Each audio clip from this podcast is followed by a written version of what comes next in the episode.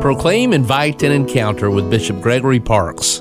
What is purgatory? Why is it necessary? And who's there? So, when we die, if we die in friendship with God, but yet we still have attachment to sin, even though we love God, and even though we have faith and love God, we still have attachments to earthly things and to, to things that are sinful.